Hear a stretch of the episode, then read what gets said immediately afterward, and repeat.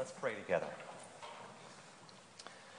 Well, Father, we ask that you would do the same for us here and now as you did for them then and there.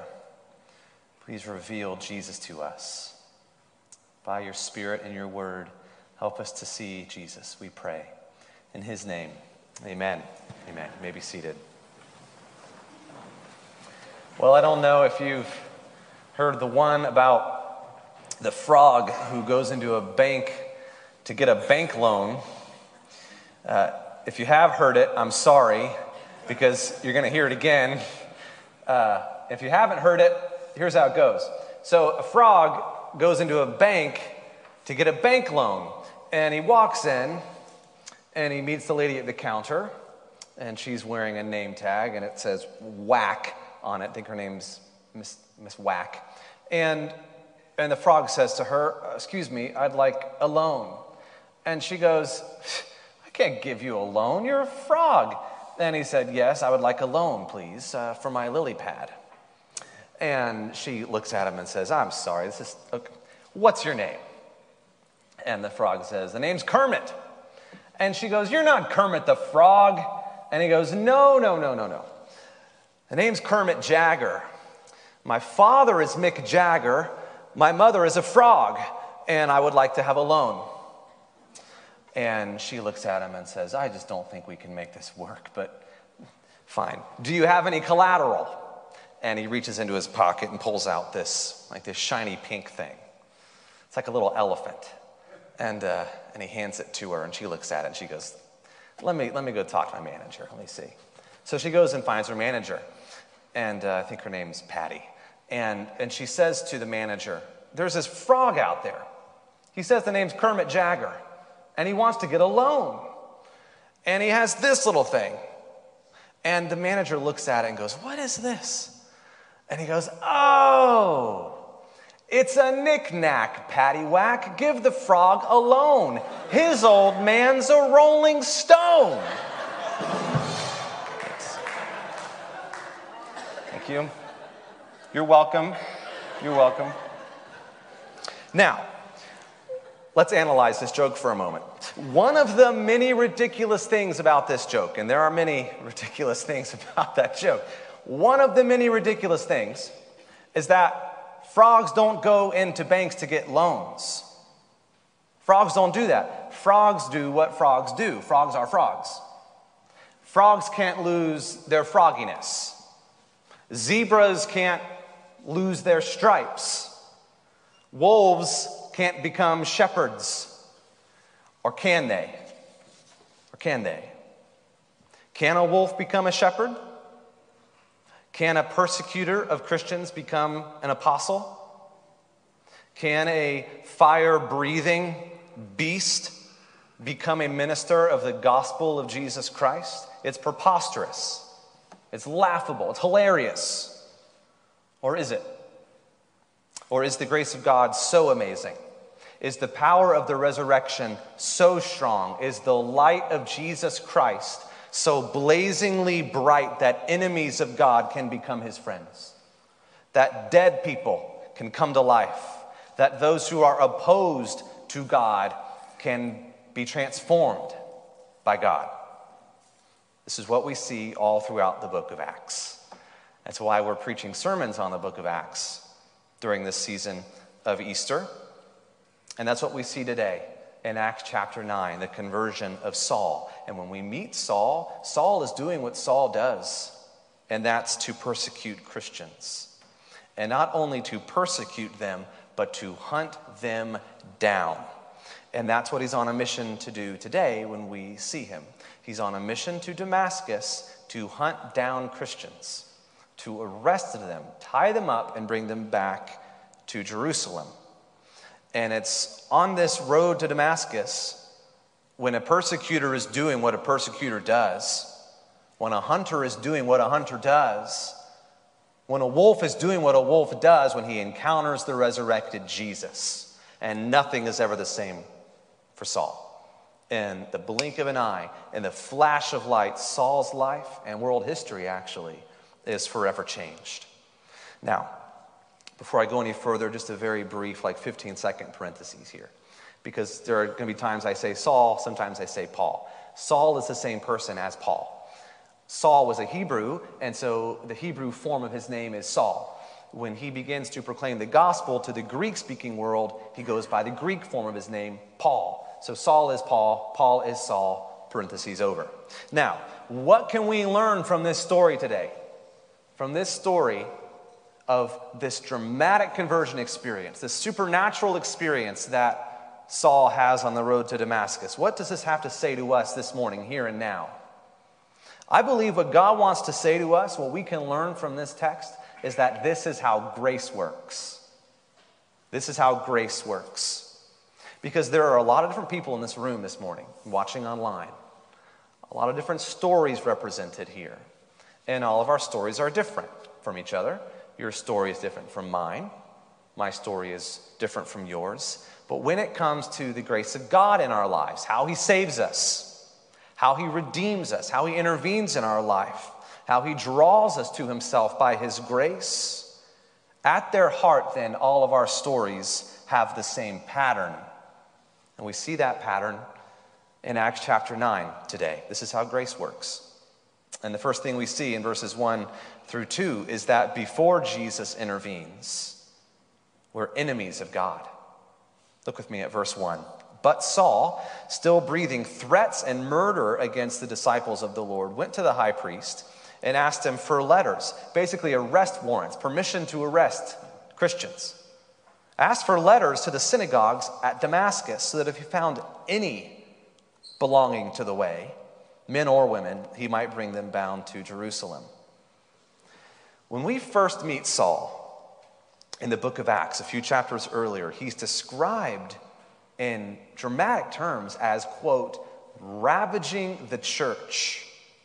We read two chapters earlier in Acts chapter 7 how at the stoning of Stephen, Saul is watching it, approving of it, and the crowd reveres Saul so much, fears Saul so much that they lay their garments down at Saul's feet.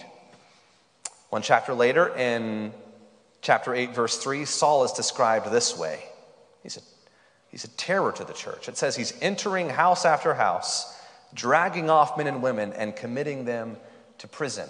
Luke uses terrifying language to describe the kind of damage Saul was inflicting upon the early church. So when Luke writes in our text today, in verse 1, that Saul is breathing threats and murder, against the disciples of the Lord. It's the same kind of language used elsewhere in the Bible to describe ravaging beasts who are destroying a vineyard or who are ravaging a body. This is the person God's going to use. This is a future apostle. This is the future author of over a quarter of the New Testament. This is the person who will one day be a martyr for the faith the same person who is the driving spirit behind martyrdom. God chooses to save an enemy of God because God always and only saves enemies of God. Let say that again. God chooses to save an enemy of God because God always and only chooses to save enemies of God. Your story and my story are different from Saul's. Most of us, I would hope, I would hope most of us who are Christians, who have a Christian testimony, don't start off sharing our testimony this way.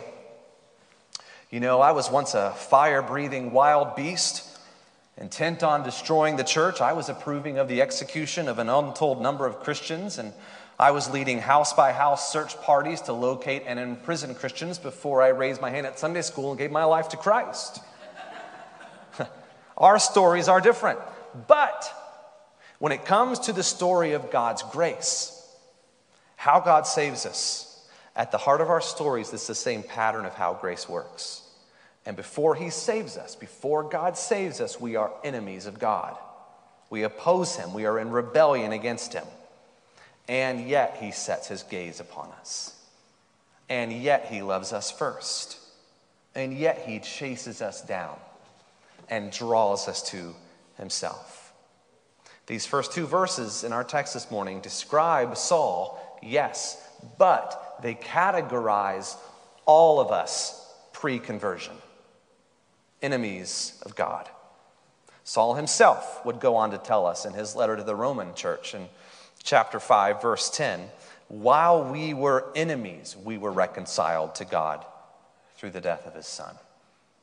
While we were enemies, God reconciled us.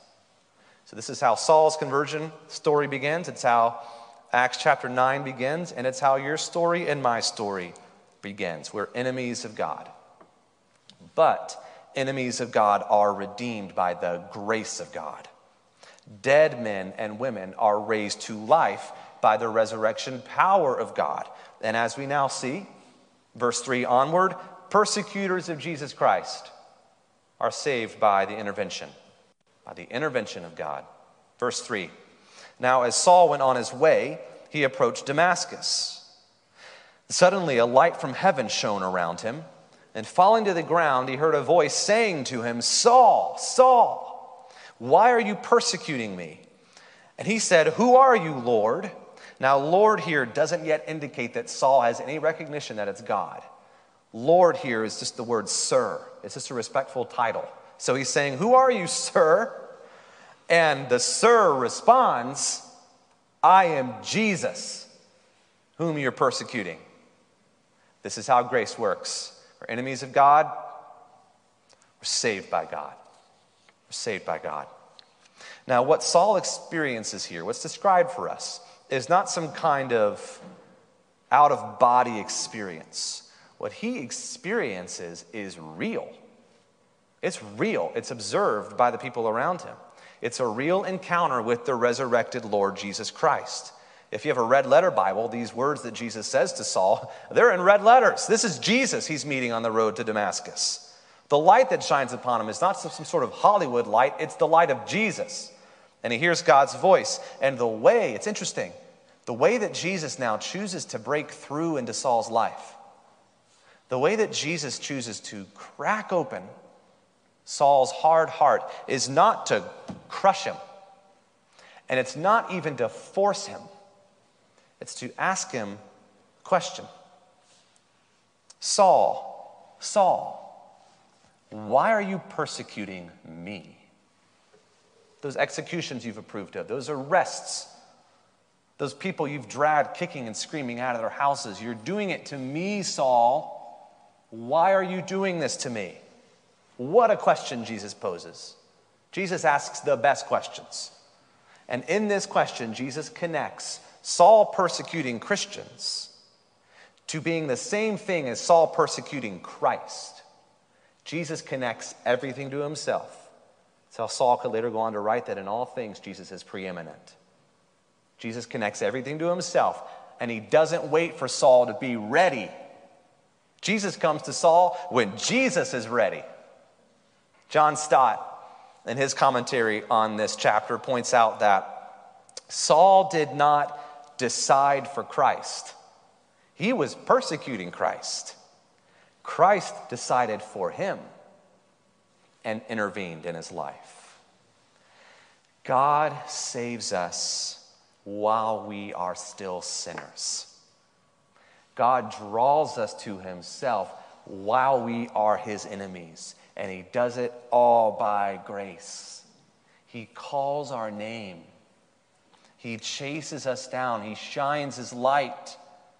Paul would later write in 2 Corinthians 4 6 that the same God who said in Genesis, Let light shine out of darkness, has shown his light into our hearts to give the knowledge of the glory of God in the face of Jesus Christ. God pursued Saul when he was an enemy, a persecutor, a wolf, and he saved him. And God chases you down, even when you're an enemy or a rebel or whatever, and he calls your name. And it's not to crush you, and it's not to force you, but to draw you by his grace, like he did with Saul. One commentator describes the grace of God that we see here, the, the, the way God acts towards Saul here, as showing us God's grace as being gradual and gentle. I love that. God's grace is gradual and gentle. And here's what we mean by that it means that Jesus works on us over time. We read this passage this morning, and it seems like a, a sudden thing where all of a sudden Saul is doing what Saul does, and it, it happens instantaneously. But God had been working on Saul for decades and decades and decades and drawing him to himself. So when Paul encounters Jesus here, something else very interesting happens. Jesus asks him another question. And we know this because as Saul begins his ministry, he tells this story. and it's a, at least two other times in the book of Acts. And at the end of the book of Acts, Paul includes something else that Jesus asked him that Luke left out earlier on in chapter 9. So Paul says, I fell on the ground. I heard a voice saying to me in the Hebrew language, Saul, Saul, why are you persecuting me? And then Jesus said this to Saul It is hard for you to kick against the goads. It's interesting. It's hard for you to kick against the goads. What does that mean? A goad was a spiked stick that was used to drive cattle or oxen. And so in Bible times, this was a common expression to describe futility, a useless attempt to resist something, to kick against the goads. Jesus had been working on Saul. Think about this with me. Saul witnessed, we know, the execution of Stephen. He was standing right there watching this, approving of it. So Saul would have seen Stephen's face shining like an angel. Saul would have heard Stephen's incredible speech. Saul would have seen Stephen's courageous bravery as he faced his execution. Saul would have heard Stephen say, I see Jesus standing at the right hand of God. So even when Saul was enacting damage even when Saul was persecuting the church, even when Saul was a wild beast destroying the body of Christ, even then Jesus was working on him. Jesus is always working on us. He shows us in this way that his grace is gradual and gentle. And in how he demonstrates this grace with uh, us, he shows his patience. Paul would write later in 1 Timothy 1:16 that I received mercy for this reason that in me as the foremost foremost of sinners Jesus Christ might display his perfect patience as an example to those who were to believe in him for eternal life. God's grace is gradual and gentle.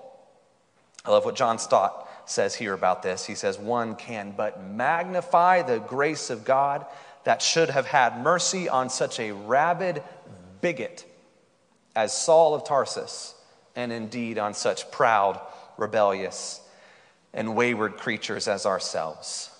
There is no one who is outside the saving reach of God and Jesus Christ. There is no one who is stronger than the power of the resurrection. God showed it to Saul. He can show it in your life. He can show it to your prodigal son. He can show it to your stubborn parent. He can show it to your neighbor, your coworker who's lost. No one is outside the saving reach of Jesus Christ.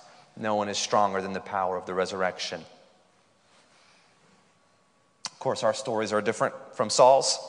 For example, most of us are not often traveling on a actual road to Damascus. But in the case of God's saving grace, He will intervene at some point in our life. He will come to you at some point on your road and intervene. And He will say to you, It's hard to kick against the goads, isn't it? But in our case, His goads are not a spiked stick into our side or into our back. In our case, the goads are the nails that pierced the hands and the feet, and the thorns that pierced the brow, and the spear that pierced the side of his son. It's the grace of God demonstrated to us on the cross of Jesus Christ that eventually will knock us onto our spiritual backs.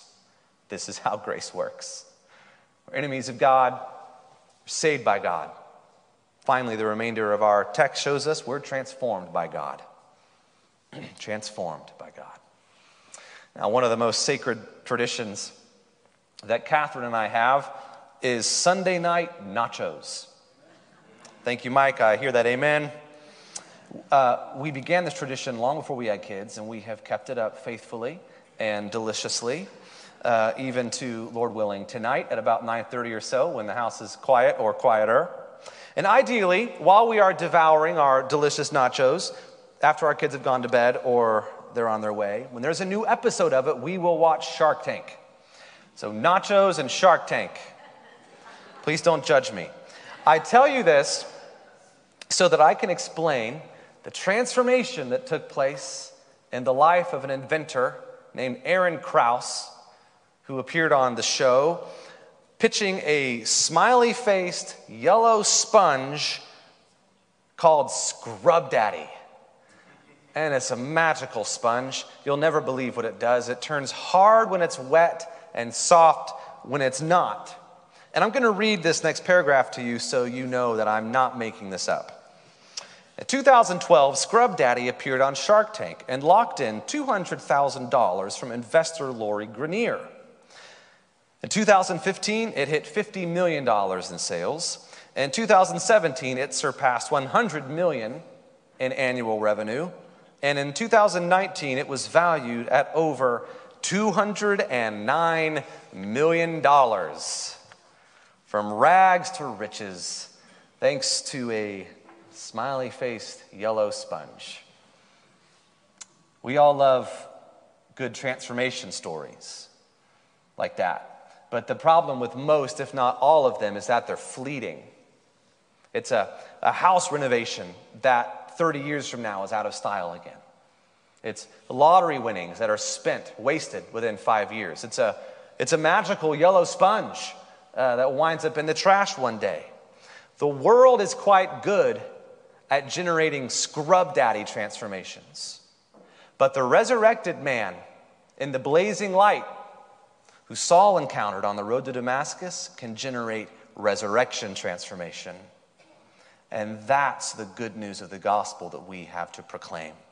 We see it this morning in Acts 9 how a wolf becomes a shepherd, how a persecutor becomes an apostle how a fire breathing wild beast becomes a minister of Jesus Christ, and we see it in our lives. We see it in our stories, we see it in our own hearts. In this room today, we have, imagine this, in this room today, we have a whole bunch of formerly dead people. You look good for formerly dead people, by the way. We have been raised to life by the power of Jesus Christ. This is amazing grace. It's amazing grace. It's also shocking grace. It's shocking to our ears. And boy, was it shocking to Ananias when he heard it. Verses 10 through 16, where read in on a conversation between God and Ananias. He was a Christian living in Damascus. And God tells him in verse 11, Rise, go to the street called Straight. Imagine Ananias tracking with God so far. At the house of Judas, look for a man. Okay, Ananias, he's tracking with God. Look for a man of Tarsus named Saul. You can imagine Saul's jaw, I'm sorry, Ananias' Saul hitting the floor at this point. For behold, he is praying. He has seen in a vision a man named Ananias come and lay his hands on him so he might regain his sight. Ananias, after he picks his jaw up off the floor, then proceeds to inform God of how dangerous this man is. You got to love it in the Bible when people tell God stuff like he doesn't know it. God responds, verse 15, go. For, and now get this, he is a chosen instrument of mine to carry my name before the Gentiles and kings and children of Israel. This is preposterous. This is laughable from a wild beast destroying and ravaging the church to a chosen instrument. This is the power of the resurrection. This is how mind bogglingly amazing grace is. That in Christ, God transforms a hunter of those who call upon the name to a carrier of the name.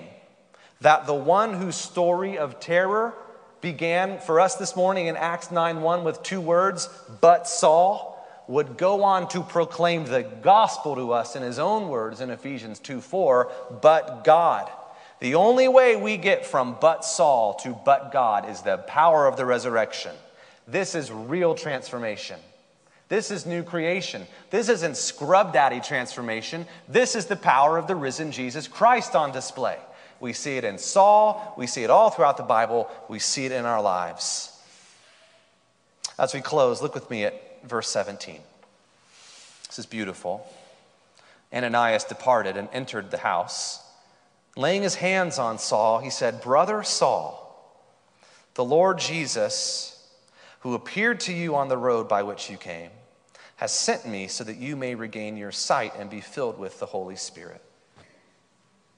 If you ever needed a picture of the transforming power of the gospel, you have it right here that what was once laughable, what was once impossible, is now reality. Friends, God decides what's possible. God decides reality. God decides when to intervene and when to shine his light. So, how beautiful that the first words Saul ever hears, the first words that Saul ever hears from the lips of a Christian after his conversion are these Brother Saul. Brother Saul, from beast to brother, from wolf to shepherd. This is how grace works. We're enemies of God, saved by God, we're transformed by God.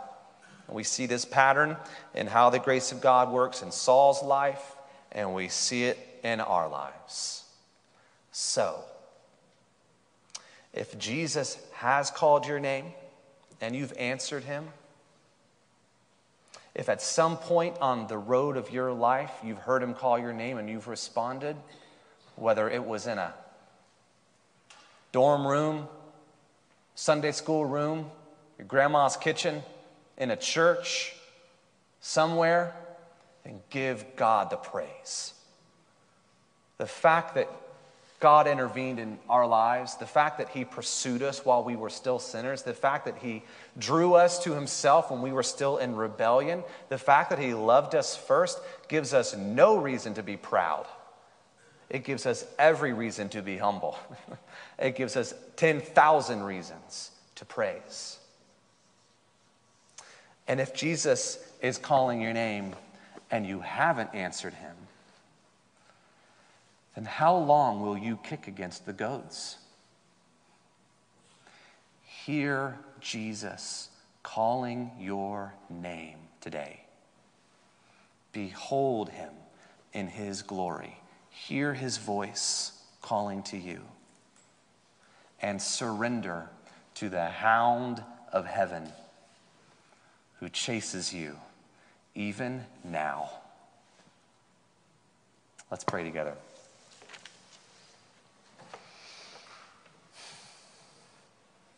Oh, Father, thank you for the grace you have shown us.